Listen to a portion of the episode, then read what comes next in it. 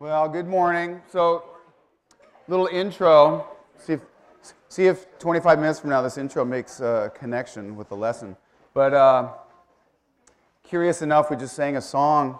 I, I don't know the title of it, but uh, song before the last one, where we repeatedly sang, um, "It's by grace, by grace, by grace," and that probably just that one word is the overlying theme um, and that's also why I'm, some of you guys have already commented on this coat because you know I, the way I normally dress. And say, that's not something you would wear.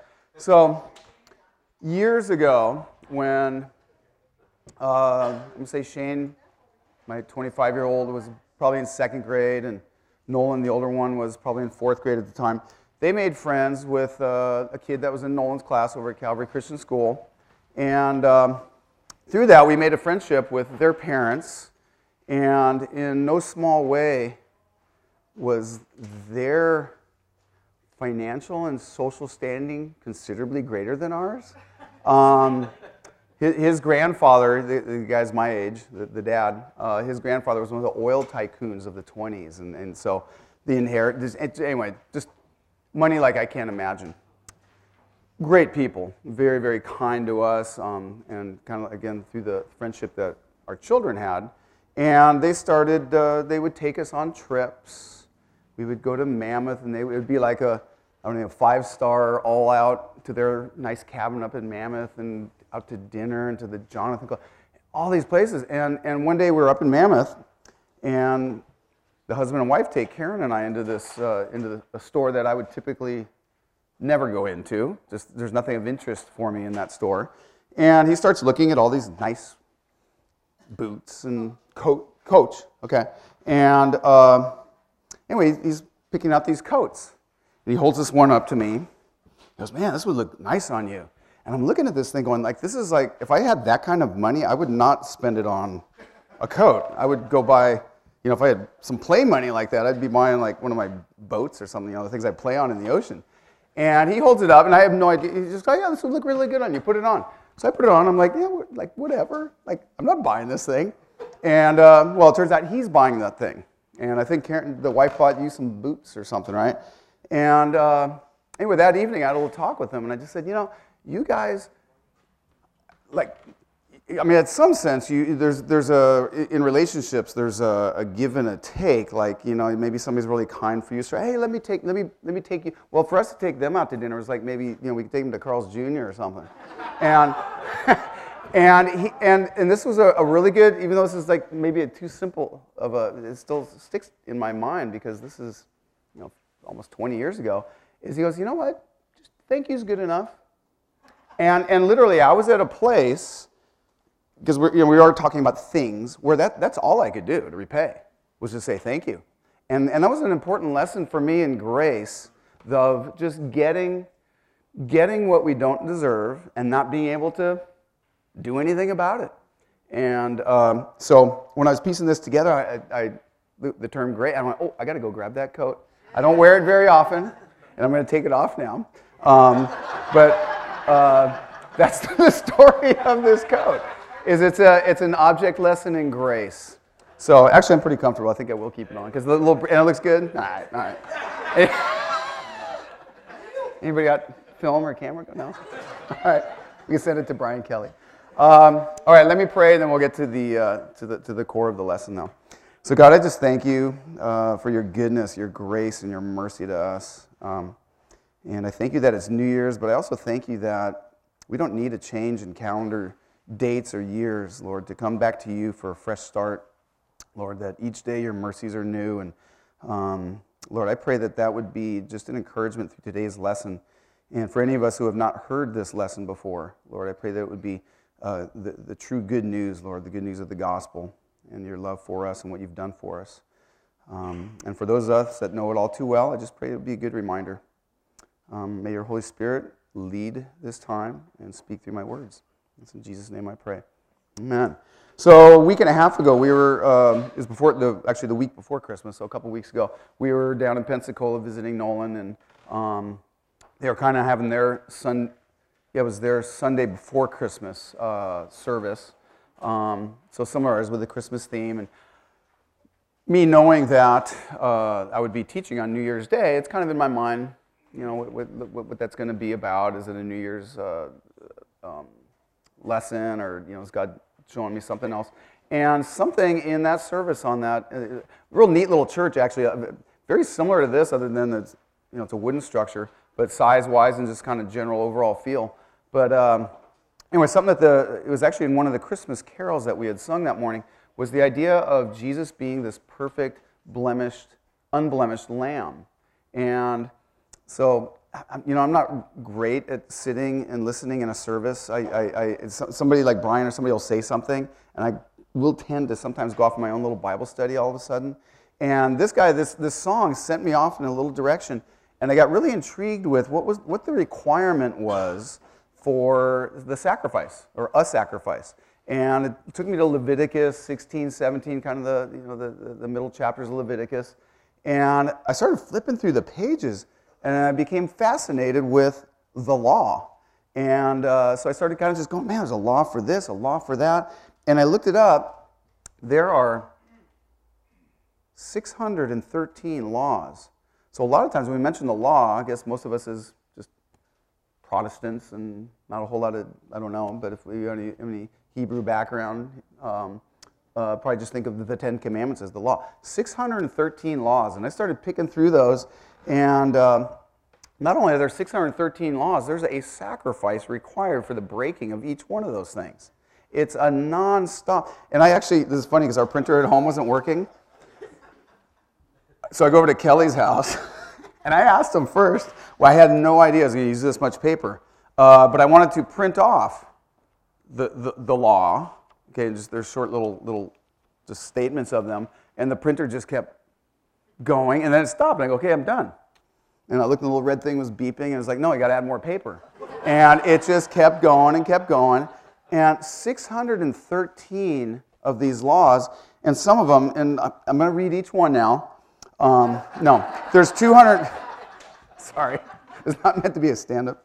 Uh, there's 248 positive commandments, dues. There's 248 of the 613 are dues, and 365 of them are do nots. And um, you know, and some of them are just so. It's like, well, of, of course, that's my heart. Is uh, the fourth one, and, and just in this list is to love Him. Five is to fear Him. Six to sanctify His name. Um, but then it goes on to even say things not to embarrass others. Well, if I do that, I need to go take care of business and present a sacrifice and so on. And then a few hours later, when I gossip it, it says not to gossip about others. Got to go back and do it again. Not to take revenge. Okay, got to go do it. You know, maybe all, all in several hours I'm doing all these things. Not to bear a grudge. Not, not to follow the whims of your heart or what your eyes see. And anyway, just on and on.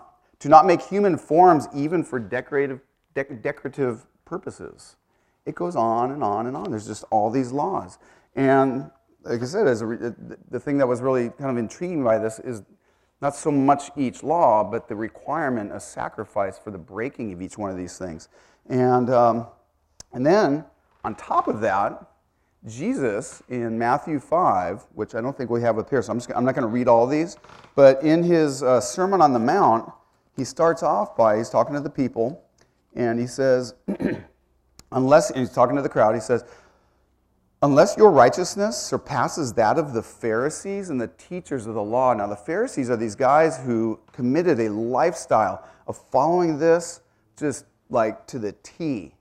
And he's telling people who are already kind of recognizing that's why they're attracted to Jesus, is this, this, this sense of grace that he, that, he, that he has about him. And he says, if you're not as righteous as the Pharisees who follow this, so much better than most of us do, you'll never enter the kingdom of heaven.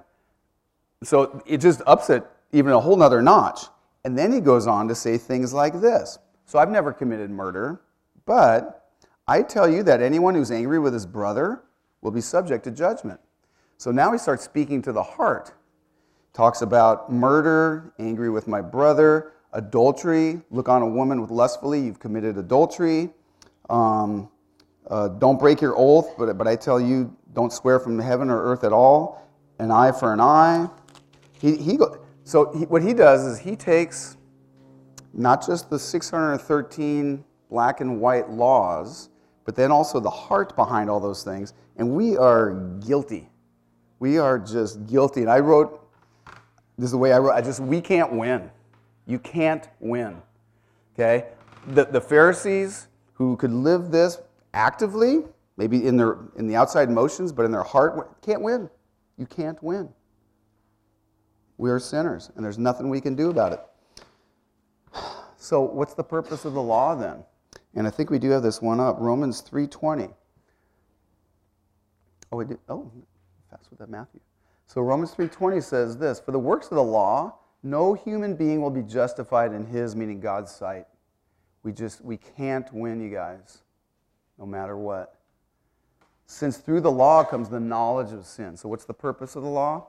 Purpose of the law is not for us to necessarily have this outwardly beautiful lifestyle, it's to make us recognize the fact that we are sinners. So there's step one, okay? Is, is we just recognize, like, yeah, I, whether it's an act or in heart, mind, thought, I am a sinner. What do I do about it? Well, breaking one of these laws, the 613, requires sacrifice. So in the book of Hebrews, so we've got this problem, and the problem is now that we're conscious of our sin, is how do we pay for that? So in the book of Hebrews, it says this. Uh, this is Hebrews uh, 9:22, I believe. It says, "Indeed, under the law, almost everything is purified with blood, and without the shedding of blood, there's no forgiveness of sin." So I'm a sinner. I've got a price to pay. The price is blood. Is that good linear thinking there? Okay. So I've got a bigger problem. Whose, whose blood? Okay? Well, go to Hebrews 10, 3 and 4, and it says this. But in these sacrifices, there is a reminder of sins every year. For it is impossible for the blood of bulls and goats to take away sins. Okay? So I've sinned. I recognize that. I need to sacrifice. Bloods and goats aren't going to do it, though. So these, these, these daily and annual and seasonal um, sacrifices at the temple that the, that the Jewish people were doing, um, that just doesn't cover it. Okay? The bulls and the goats, their blood doesn't cover it. So it leads us to one conclusion in Hebrews, and it says that, and by that will, and if you read the pre, if, if you were to read the previous verse, by the way, Hebrews, like the book kind of indicates, it's the writer writing to Jewish people stating his case, kind of like what I'm doing right now, stating his case to the Jewish people of how their law, they have broken the law and their sacrifices are insufficient and that Jesus is the perfect sacrifice. So if you read that whole thing, but where it says by that will, he's speaking of God's will.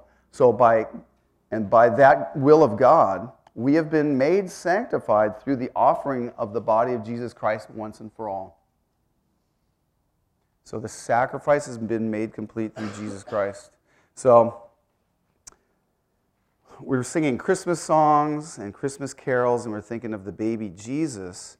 And that's the perfect sacrifice that comes in that we celebrated last week to pay for that price, causing, pay, pay, for, pay for our sins because our, our blood, our blood's dirty. We're sinners.